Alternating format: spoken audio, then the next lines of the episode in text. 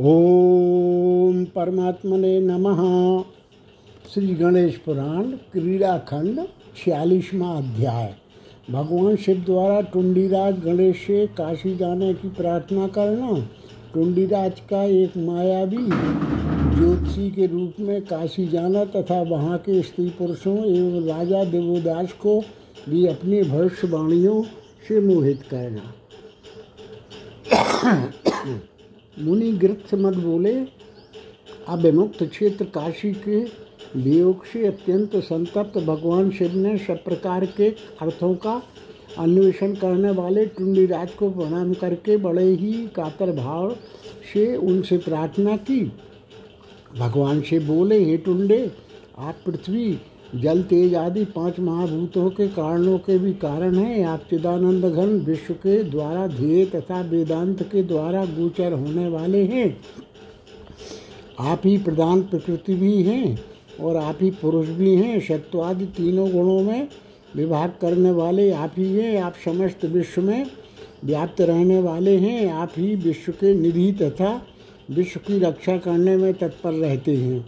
आप नाना प्रकार के अवतार धारण करते हैं और पृथ्वी के भार को हल्का करने के लिए उद्यत रहते हैं। आप देवताओं की रक्षा, दैत्यों के निधन तथा दुजों धर्मों, दुखी जनों और शरणागतों की रक्षा करने में समर्थ हैं। ब्रह्म स्वरूप आपने अपनी इच्छा से ही मेरी पुत्रता को स्वीकार किया है। फिर आपको छोड़कर काशी के विरह से दुखित मैं अन्य किसकी शरण में जाऊँ? टुंडीराज बोले, हे सदाशिव, आप सर्व विद्या विशारद देवादि को ही वहाँ क्यों भेजते हैं?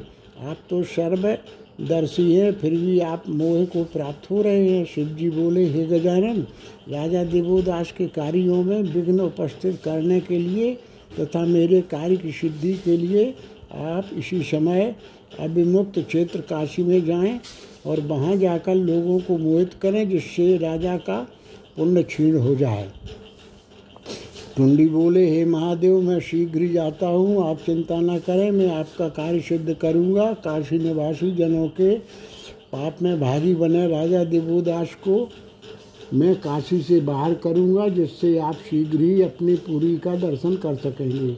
मुनि गृत्समत बोले, इस प्रकार कह करके संपूर्ण क्रियाओं तथा कलाओं के निधान, विष्णु, विभु, टुंडीराज गजानन ने भगवान शिव पार्वती, कार्तिकेय देवर्षि नारद तथा गुरु को प्रणाम करके और उनकी प्रदक्षिणा करके काशी के लिए प्रस्थान किया। वाराणसी पहुंचकर टुंडीराज ने सर्वत्र देवोदास का पुण्य दे, ही देखा। तब उनका कोई भी पाप न देखकर उन्होंने शीघ्र ही एक ज्योतिषी का रूप धारण कर लिया। उस समय उनकी कांति चमकते हुए स्वर्ण की भांति देह अत्यंत दिव्य थी। वे मोतियों की मालाओं से विभूषित थे। उन्होंने नाभि में महान रत्नों से सुशोभित करधनी पहनी हुई थी। उन्होंने पीले वस्त्रों का परिधान धारण कर रखा था। शरीर पर दिव्य गंधों का अंडेपन किया हुआ था। उनका शरीर कामदेव से भी अधिक सुंदर था और वे कामनियों को मोहित करने वाले थे। वहाँ जो पतिव्रता स्त्रियाँ थीं, वे भी उन ज्योतिर्विद दुज के प्रति आकृष्ट हो गई थीं। ज्योतिर्विद बने वे टुंडीराज सबके द्वारा मन में चिंतित बात को बतला देते थे। अतएव पतिव्रता स्त्रियाँ अपने बालकों, पतियों, भाइयों तथा अन्य सहजनों को छोड़कर अकेले ही अपना प्रश्न पूछने के लिए उनके समीप में आई। वे लोगों को अपनी माया के द्वारा प्रभाव से स्वप्न दिखलाते थे और फिर उसका उत्तर भी बतला देते थे। वे अपनी सेवा करने वाले जनों को बहुत से उत्तम वर प्रदान कर देते थे। उनके वरदान के प्रभाव से असाध्य कुष्ठ भी नष्ट हो जाता था और पूर्ण रूप से बंध्या स्त्रियाएँ भी वर की सामर्थ्य से पुत्रवती होने लगी। हाथ देखकर वे लोगों के भाग्य तथा उनके कर्मों को बता देते थे, जिस जिसके द्वारा जो जो भी भोजन किया हुआ रहता था और जो जो वह आगे खाएगा, वह सब वे सही सही तत्क्षण बता देते थे। उन्हें देखकर काशी नगरी के सभी लोग आश्चर्यचकित और अत्यंत प्रसन्नता से भरे हुए थे। वे परस्पर यह कहते थे कि इस प्रकार का ब्राह्मण हमने नहीं देखा। जो कि सब कुछ जानने वाला हो और गुणों का खजाना हो, लोग उनके विषय में यह कहते थे कि ऐसा व्यक्ति न कोई पहले हुआ और न कोई भविष्य में होगा। उन पर पूर्ण विश्वास करके लोग धन तथा रत्नों द्वारा उनकी पूजा करने लगे। मुट्ठी में बंद वस्तुओं के विषय में वे ही बता देते थे। प्रश्न पूछने के लिए आए हुए धनहीन तथा पुरुषार्थ रहित व्यक्ति के मन की बात बात को वे जान जाते थे और उससे कहते थे कि तुम तीन दिन के अंदर ही भगवान धनवान व्यक्ति हो जाओगे और फिर सच में ऐसा ही होता था। दूर गई हुई तथा कोई हुई वस्तु के विषय में वे जैसा कहते थे, ठीक वैसा ही होता था। विप्ररूपधारी उन टुंडीराज गजानन के इस प्रकार की भविष्यवाणियाँ करने की बात को लोगों द्वारा कहते हुए जब दो तीन महीने बीत गए तो यह समाचार राजा देवोदास के कानों तक भी पहुँचा। राजा की रानियाँ तथा अन्य भी पतिव्रता, परायणा स्त्रियाँ जो कि अभी तक पति के अतिरिक्त अन्य किसी देवता को भी नहीं मानती थीं वे भी अब पति की आज्ञा लिए बिना ही हमारे पुत्र होगा या कन्या होगी इस विचार को जानने के लिए, उन ज्योतिर्विद ब्राह्मण को देखने के लिए नकलपणी शक्तियों ने उन्हें यह कहकर रोका कि वे ज्योतिषी टुंडी यहीं आ जाएँगी। तदनंतर उन रानियों ने उन ज्योतिषी को बुलवाया और उन्हें भी एकांत स्थान में ले गईं। उन्हें रमणीय आसन पर बैठाकर राजपत्नियों ने उनका भली भांति पूजन किया। उनके दर्शन से अत्यंत बेवल हुई। उन रानियों ने उनके दोनों चरणों को प्रक्षालित किया और उनके शरीर पर कस्तूरी चंदन का भली भांति विलेपन किया। उनके समीप जाकर किसी रानी ने उन्हें स्वयं अपने हाथों से पान का बीड़ा दिया और रानियों ने उनसे बहुत से प्रश्न पूछे और उन्होंने उन सभी प्रश्नों का सही सही उत्तर दिया।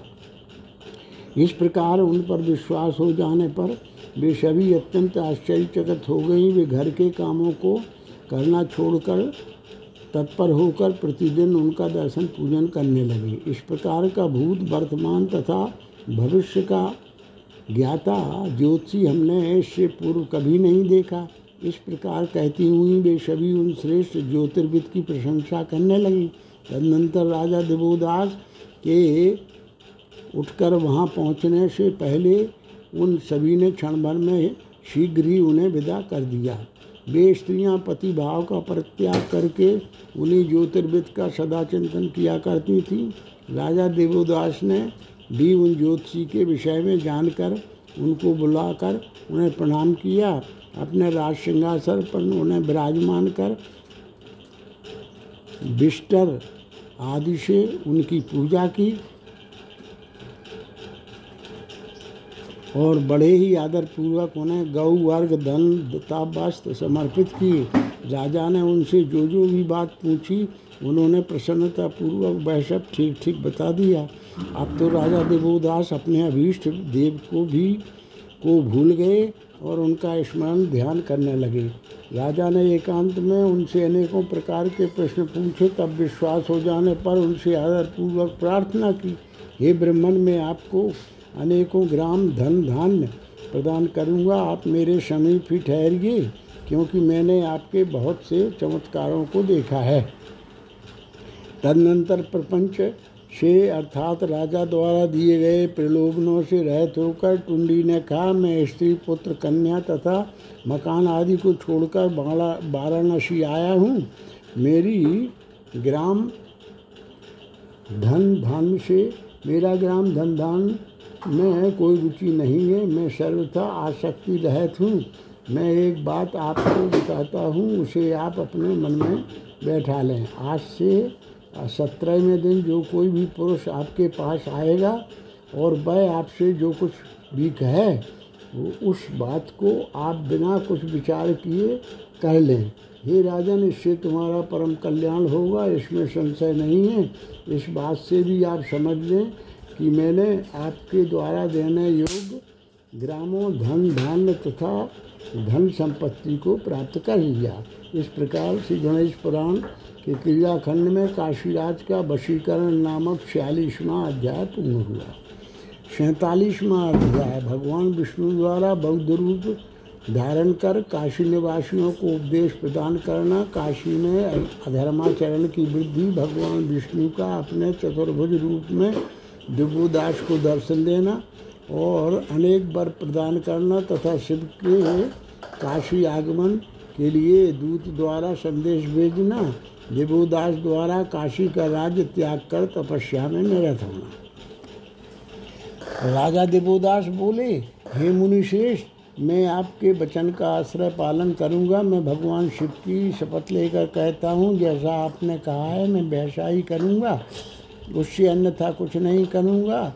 गिरत से मत बोले, इस प्रकार ज्योतिषी का वेश धारण किए उन टुंडी राज ने भूत, भविष्य वर्तमान तथा दूर की बातों का सत्य सत्य भविष्यवाणियाँ करते हुए काशी में निवास करने वाले सभी जनों को अपने वश में कर लिया। वे लोग अपने सभी कर्मों को छोड़कर उन्हीं की सेवा में लग गए। तदनंतर काशी के पंचक्रोशी क्षेत्र से बाहर स्थित होकर भगवान विष्णु बौद्ध का अवतार धारण कर काशी में आकर सभी लोगों को अपनी माया से मोहित करने लगे।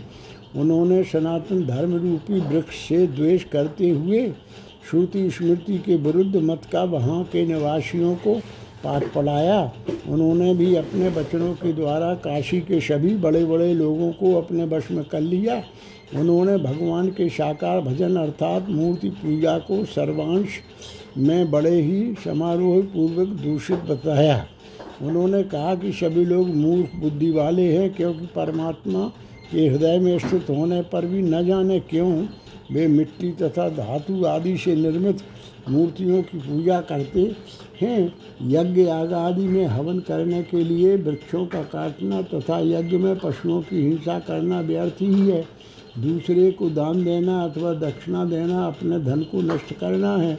शरीर के नष्ट हो जाने पर पृथ्वी आदि पाँचों भूत पाँचों भूतों में लीन हो जाते हैं। अतः प्रसन्नता के साथ घृत सहित पकवान अकेले ही खाना चाहिए।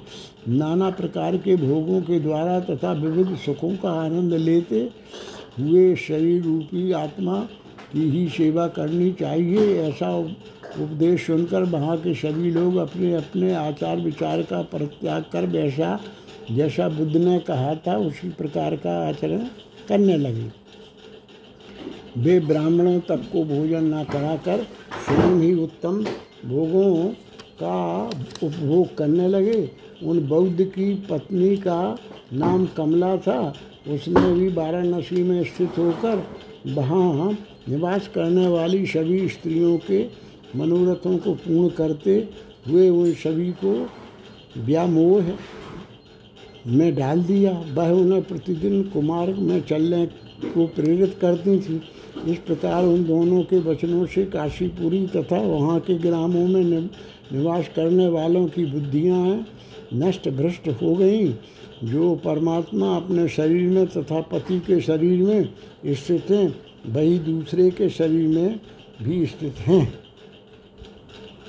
जिस प्रकार व्यक्ति मुख नाक हाथ आदि विभिन्न अंगों के भिन्न होने पर भिन्न नहीं होता। उसी प्रकार से यह आत्मा भी जरायु स्वेदर आदि चार प्रकार के प्राणियों में अलग अलग नहीं होता, अर्थात एक समान रूप से स्थित रहता है। इस प्रकार के प्रलोभन में डाली गई वे स्त्रियाँ पर पुरुषों के साथ भी संपर्क करने लगी ब्राह्मणों का अग्निहोत्र तथा अन्य यज्ञों के प्रति आदर शिथिल हो गया। व्रत में, दान में, होम में देवताओं तथा ब्राह्मणों के पूजन और यज्ञ पशुओं के आलभवन आलभन में लोग संशय करने लगे। ब्राह्मणों को न बुलाकर लोग परस्पर एक दूसरे के घरों में जाकर श्राद्ध संबंधी तथा व्रतोपवास संबंधी उत्तम भोजन को स्वयं ही करने लगे। इस प्रकार वहाँ वैदिक धर्म का लोप होने लगा और पाप की वृद्धि हो गई। तदनंतर बौद्ध रूप विष्णु शीघ्र राजा देवोदास के भवन में गए। राजा देवोदास ने अपने शुभासन पर बैठाकर परम भक्ति भाव से उनका पूजन किया। तदनंतर बोलने में अत्यंत कुशल बौद्ध ने देवोदास से यह वचन कहा, बौद्ध बोले, हे राजन, सुनिए मैं आपके हित की बात बताता हूँ, उसे सुनकर आप आदरपूर्वक उसका पालन करें। इस वाराणसी नगरी का त्रिशूलधारी भगवान शंकर ने अपने तेज से निर्माण किया है। प्रलय काल में भी वे सभी प्राणियों के साथ इस वाराणसी पुरी को अपने त्रिशूल के अग्रभाग में धारण किए रहते हैं। इस नगरी में पुण्यात्मा जनों तथा मरने के अनंतर मोक्ष चाहने वाले लोगों के द्वारा ही निवास किया जाना चाहिए। परमा, पापात्मा जनों को भैरव द्वारा इस नगरी से बाहर कर दिया जाता है और पुण्यात्मा जनों की रक्षा भगवान शिव तथा भैरव यहाँ करते रहते हैं। आपका पुण्य जब तक था, तब तक तो आप काशी में राज्य करते हुए यहाँ स्थित रहे। किंतु अब आप वैसे पुण्यात्मा नहीं रहे, हे राजन। आपके राज्य में नरक को प्राप्त कराने वाला पाप प्रवृत्त हो चुका है। राजा दिवोदास बोले, आपने मुझसे ठीक ही कहा, मैं आपके वचनों का पालन करूँगा। ज्योतिर्विद टुंडीराज ने पहले जो कहा, वह सत्य ही हो रहा है। हे पुरुषोत्तम, यदि मैं आपके यथार्थ स्वरूप को जान सकूँ तो आप मुझे बताएँ कि आप कौन हैं जो मेरा हित करने के लिए यहाँ आए हैं, ब्रह्मा जी बोले, तदनंतर दया के वशीभूत होकर उन्होंने राजा देवोदास को अपना शंख चक्र एवं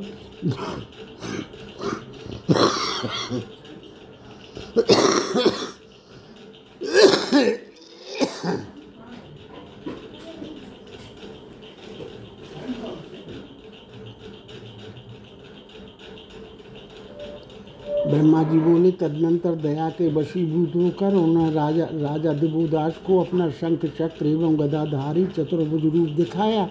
उन्होंने अपना विराट एवं व्यष्ट रूपात्मक चित स्वरूप उन्हें दिखलाया। तदनंतर राजा दिबुदास ने अत्यंत हर्षपूर्वक उन्हें नमस्कार करके उनका पूजन किया। उनके दर्शनों से आह्लादित हुए राजा परम भक्तिपूर्वक नृत्य करने लगे। वे उनसे बोले, हे अनक आज मैं अपने पितरों सहित धन हो गया। पहले मैंने राज्य का त्याग कर बहुत सा तप किया था। ब्रह्मा जी ने ज़बरदस्ती यह काशी का उत्तम राज्य मुझे सौंपा था। आज आपका दर्शन कर लेने से मेरे जन्म तथा मरण दोनों का बंधन छूट गया। इसमें कोई संशय नहीं है। मैं आपके शरणागत हूँ और आपसे यही वरदान माँगता हूँ।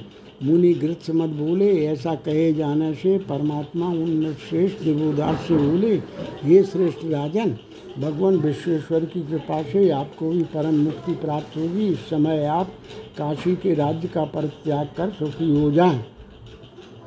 यदि आप ऐसा नहीं करेंगे तो भैरव और दंड पाणी आपको काशी से बाहर कर देंगे उनका इस प्रकार का वचन सुनकर राजा देवोदास अत्यंत चिंतित हो उठे, तदनंतर उनके कथन के कारण ध्यान लगाकर तथा विचार करके राजा ने सब वह सब कुछ जान लिया कि ज्योतिषी के रूप में वे टुंडीराज गणेश थे। बौद्ध बनकर ये मायावी विष्णु ही यहाँ आए हुए थे। तदनंतर उन्होंने सिर झुकाकर भक्तपूर्वक उन्हें प्रणाम किया और उनसे कहा, आप कौन हैं? तब वे महाविष्णु भी उनकी भावना को समझ करके अपने वास्तविक रूप में पुनः प्रकट हो गए। उस समय वे प्रभु चतुर्भुज रूप में शंख चक्र, गदा और पदम धारण किए थे। उन्होंने पीताम्बर धारण कर रखा था और वे सभी लोगों के परम आश्रय स्वरूप थे। तब राजा देवोदास उनसे बोले, हे पूज्य, आज मैं धन्य हो गया तथा मेरे पूर्वज भी धन्य हो गए, जो कि मैंने अपने पुण्य के प्रभाव से मोक्ष प्रदान करने वाले आपके चरण युगल का दर्शन किया है। आप मुझे परम मोक्ष प्रदान करें और इस मुद्रा को ग्रहण करें, जैसे कि ब्रह्मा जी ने मुझे हठात प्रदान किया था। अब आज से यहाँ भगवान शिव अपना राज्य शासन करें, तब भगवान विष्णु ने उनसे कहा, भगवान शिव आपको मुक्ति प्रदान करें। ब्रह्मा जी बोले, राजा देवोदास से ऐसा कहकर महायोगेश्वर भगवान विष्णु अंतर ध्यान हो गए और पुनः बौद्ध रूप धारण कर अपने आश्रम को चले गए। तत्पश्चात उन्होंने भगवान शिव के वहाँ आगमन के लिए दूत को भेजा। दूत ने भगवान शिव से कहा, ज्योतिर्विद टुंडीराज गणेश ने और मैंने राजा देवोदास के राज्य में बहुत प्रकार से धर्म की वृद्धि की है और राजा देवोदास से आपके लिए काशी के राज्य का परित्याग कर दिया है। अतः हे विश्वेश्वर, आप शीघ्र ही अपनी वाराणसीपुरी में आए। इधर राजा देवोदास ने राजा के चिन्हों का परित्याग करके महान तप किया। उन्होंने एक अत्यंत सुंदर मंदिर में अपने नाम से एक अत्यंत विख्यात शिवलिंग, देवुदासेश्वर की स्थापना की। वह लिंग सकाम, उपासना करने वालों की समस्त अभिलाषाओं को पूर्ण करने वाला है। और मोक्षार्थियों को मोक्ष प्रदान करने वाला है। वे राजा दिवोदास सभी प्रकार के पुरुषार्थों, धर्म, अर्थ, काम तथा मोक्ष को प्रदान करने वाले भगवान शंकर के दर्शन की प्रतीक्षा करने लगे। इस प्रकार गणेश पुराण के क्रीड़ा खंड में देवोदास के राज राज्य त्याग का वर्णन नामक सैतालीसवां अध्याय पूर्ण हुआ।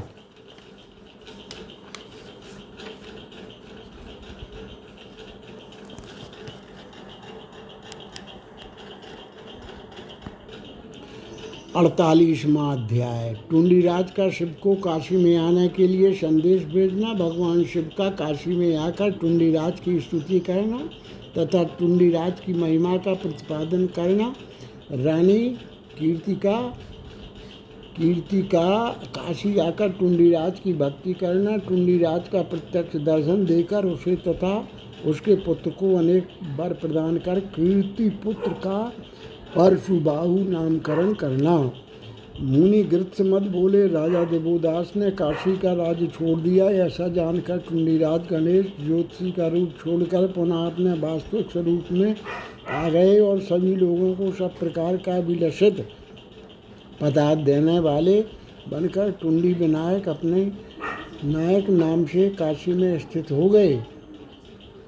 तदनंतर आनंद में निमग्न हुए महाबुद्धिमान टुंडीराज ने भगवान शिव के पास यह संदेश कहकर, दूत, भेजा कि आप शीघ्र ही काशी में चले आएँ। भगवान शिव वृख पर आरूढ़ होकर दिव्य वाद्यों के घोष के साथ अपने गणों से घिरे हुए रहकर वाराणसी की ओर चल पड़े। वहाँ निराहार रहकर महर्षि जयगी शव्य जो तपस्या करते करते दीमक की बामी के समान हो गए थे, उन पर कृपा करके भगवान शिव टुंडी विनायक को प्रणाम करके उनसे बोले, भगवान शिव बोले, हे विघ्नेश विश्वेश्वर, आप ही विश्वरूप हैं।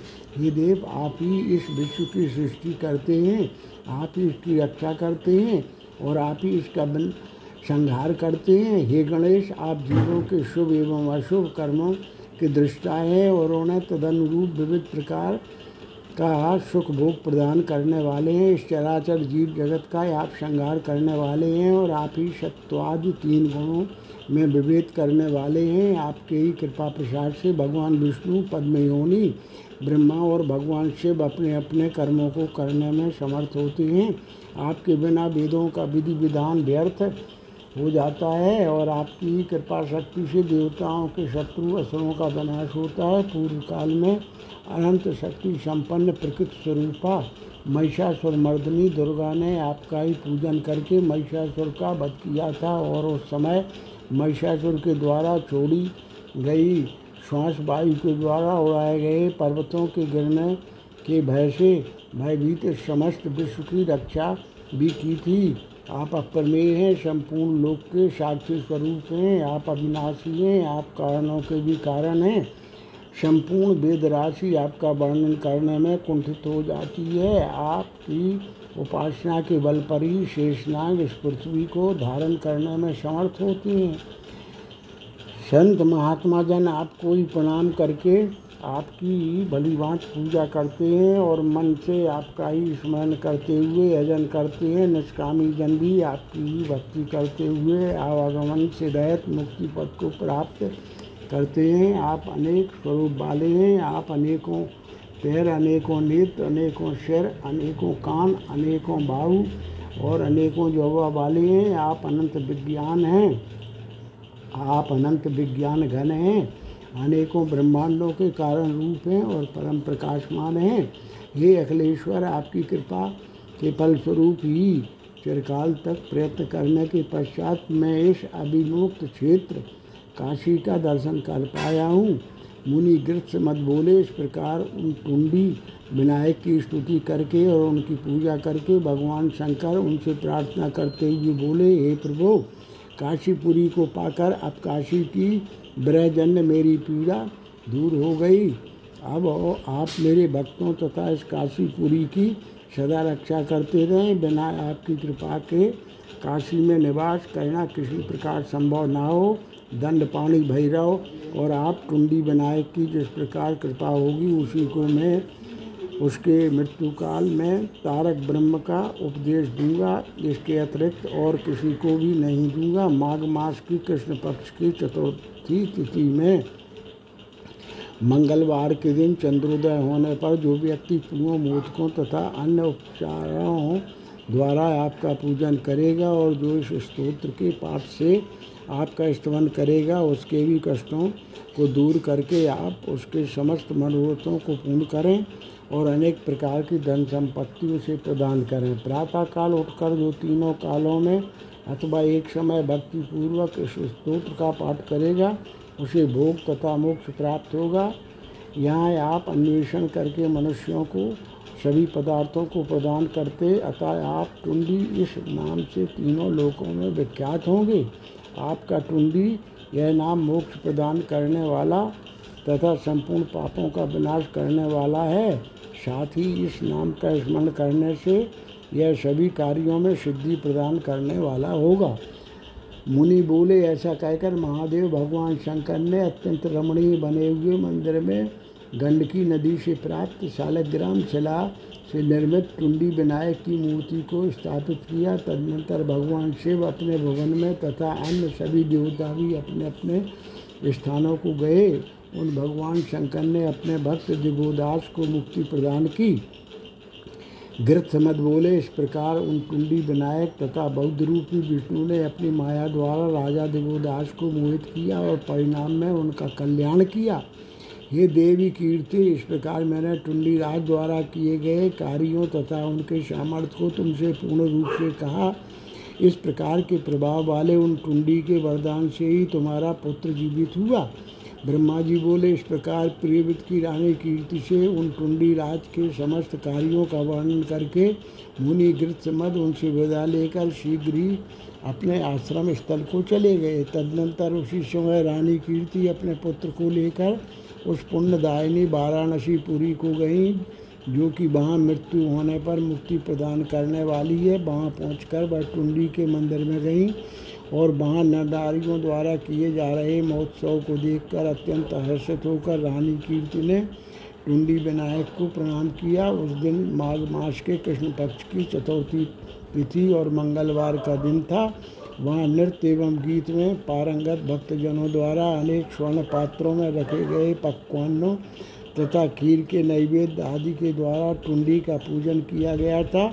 उन्हें विविध प्रकार के अलंकारों द्वारा सुसज्जित किया गया था। दिव्य माला तथा वस्त्र उन्हें पहनाए गए थे। वे नाना प्रकार की मणियों से समन्वित थे। विविध प्रकार की मोतियों की मालाओं से विभूषित थे और भक्तों द्वारा दक्षिणा के रूप में सुवर्ण तथा रत्न उन्हें निवेदित किए गए थे।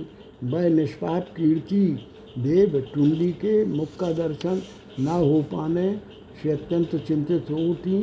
वह यह भी सोच रही थी कि मुझे अकिंचन के द्वारा इन्हें क्या निवेदित किया जाए? उसने मार्ग में चलते समय एकत्र किए गए दूबांकुरों समीपत्रों तथा मंदार के पुष्पों से अत्यंत श्रद्धा भक्तिपूर्वक उन कुंडी विनायक का पूजन किया और उनसे पुत्र के अभ्युदय की प्रार्थना की।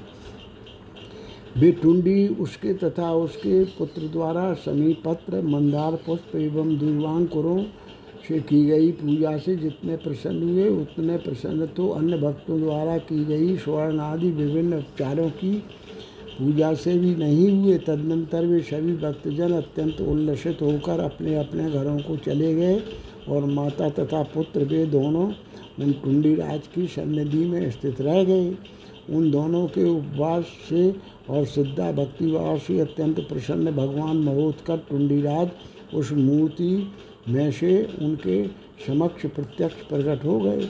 वे दोनों, हे भगवान मुनि गृत्स मद ने महेश्वर टुंडीराज का जो स्वरूप बतलाया था, वही अत्यंत प्रकाशमान स्वरूप आज हमें बड़े ही पुण्य संचयों के फलस्वरूप साक्षात दिखाई दिया है, जो कि सभी प्रकार के अलंकारों से अलंकृत है, मस्तक पर मुकुट से सुशोभित है, दस भुजाओं वाला है, अत्यंत सुंदर नेत्र कमलों से शोभायमान है अत्यंत मूल्यवान रत्नों एवं मोतियों से बनी श्रेष्ठतम माला को धारण किए हुए है। उसने पीताम्बर धारण कर रखा है और अत्युत्तम दांत से सुशोभित है। इस प्रकार के परम स्वरूप का दर्शन कर वे दोनों, माता पुत्र आनंद के सागर में इतना निमग्न हो गए कि उनका पूजन करना तथा उन्हें नमस्कार करना भी वे भूल गए। तदनंतर भगवान टुंडी बोले, हे शुभ्रते बर मांगो, मैं अत्यंत प्रसन्न हूँ। तुम्हारे मन में जो भी अभिलाषा हो मैं उसे पूर्ण करूँगा, हे शोभले मैं ना तो मुक्ता फलों की मालाओं से और न रत्नों से, न विविध प्रकार के द्रव्यों के समर्पण से वैसा प्रसन्न होता हूँ, जैसा कि शमी पत्रों और मंदार पुष्पों के समर्पण से प्रसन्न होता हूँ। ब्रह्मा जी बोले, टुंडी विनायक का इस प्रकार वचन सुनकर रानी कीर्ति को परम संतोष हुआ। वह चैतन्य होकर उन द्विरद दुर्दानंद विनायक से बोली कीर्ति बोली, स्त्री होकर मैं आप सर्वज्ञ और सर्वरूप से यद्यपि क्या कह सकती हूँ, फिर भी आपके सानिध्य से बोध प्राप्त कर आपकी आज्ञा पाकर कुछ कहती हूँ। हे भगवान, आप निष्कल, निरहंकार, निर्गुण और जगत के स्वामी हैं आप पूर्णानंद स्वरूप, परमानंद स्वरूप, पुराण और पर से भी परे हैं। आप ही दिक्पालों का स्वरूप धारण करने वाले सूर्य चंद्रमा नदी और सागर स्वरूप हैं। आप ही पृथ्वी, वायु, आकाश तथा अग्नि हैं। आप ही जल, अंतरिक्ष, गंधर्व, नांग तथा राक्षस हैं। आप ही चराचर स्वरूप और दीनों के नाथ तथा कृपा के निधान हैं। आप विनायक समय अनादि रूप से प्रकट हुए हैं। आज मेरे नेत्र धन हो गए, मेरा जन्म लेना धन हो गया, मेरे स्वामी तथा मेरा यह पुत्र भी धन हो गया, मेरे माता पिता मेरा कुल, मेरा शील, मेरा रूप, मेरा ज्ञान तथा मेरा तब भी दंड हो गया। आज मैंने अपने जन्मांतरीय पुण्य प्रताप के कारण आप क्षिप्र प्रसादन शीघ्र ही प्रसन्न होने वाले विनायक का दर्शन किया है। हे देव, आपकी ही आज्ञा से मैंने अपने इस पुत्र का आपका ही नाम क्षिप्र प्रसादन रखा था है। मेरी सपत्नी के द्वारा इसे विष दे दिया गया था, जिससे यह मृत्यु को प्राप्त हो गया। ये विश्वराट आपकी भक्ति के प्रभाव से मुनि मन ने इसे पुनः जीवित कर दिया है। उन्होंने मुझसे कहा था कि विनायक की प्राप्ति के लिए तुम समी पत्रों से उनका पूजन करो। ये तीनों तापों का निवारण करने वाले विनायक मुनि गृथ मत के प्रभाव से ही आज मुझे आपका दर्शन प्राप्त हुआ है। ये नाथ, यदि आप प्रसन्न हैं तो मेरे इस पुत्र को अपनी भक्ति प्रदान करें। इसे तीनों लोकों में श्रेष्ठ यश अनाशक्ति पूर्वक राज्य शासन की क्षमता, दीर्घ आयु, सद्गुणों की संपदा, बल, कीर्ति, सुख क्षमा शक्ति सभी युद्धों में विजय और ब्राह्मणों तथा देवताओं में अत्यंत भक्ति प्राप्त हो। टुंडी बोले, हे अनगे, तुमने जिन जिन बरों को मांगा है वे सभी मैंने तुम्हें प्रदान किए, तुम्हारा यह पुत्र हज़ार वर्षों तक जीवित रहेगा और यह हज़ारों यज्ञ करने वाला होगा, यह शांत स्वभाव वाला आत्मसंयमी मेरा भक्त तथा राज्य शासन करने वाला होगा। यह शाम दान, दंड तथा वेद चारों उपायों द्वारा सबको अपने अधीन कर लेगा। मेरा यह ध्यान करने वाला और सदा ही मेरे नाम जप में परायण रहने वाला होगा। अंत में मेरा स्मरण करते हुए मेरे ही स्वरूप को प्राप्त होगा। ब्रह्मा जी बोले, प्रसन्न हुए उन विनायक, देव ने इस प्रकार से उसे वर प्रदान करके अपना परशु नामक अस्त्र उसके पुत्र को दिया और उसका पशु, परशुबाहु यह नाम रखा तदनंतर भी विनायक अंतर्ध्यान हो गए। इस प्रकार श्री गणेश पुराण के क्रीड़ाखंड में कीर्ति को वर प्रदान वर्णन नामक अड़तालीसवां अध्याय पूर्ण हुआ।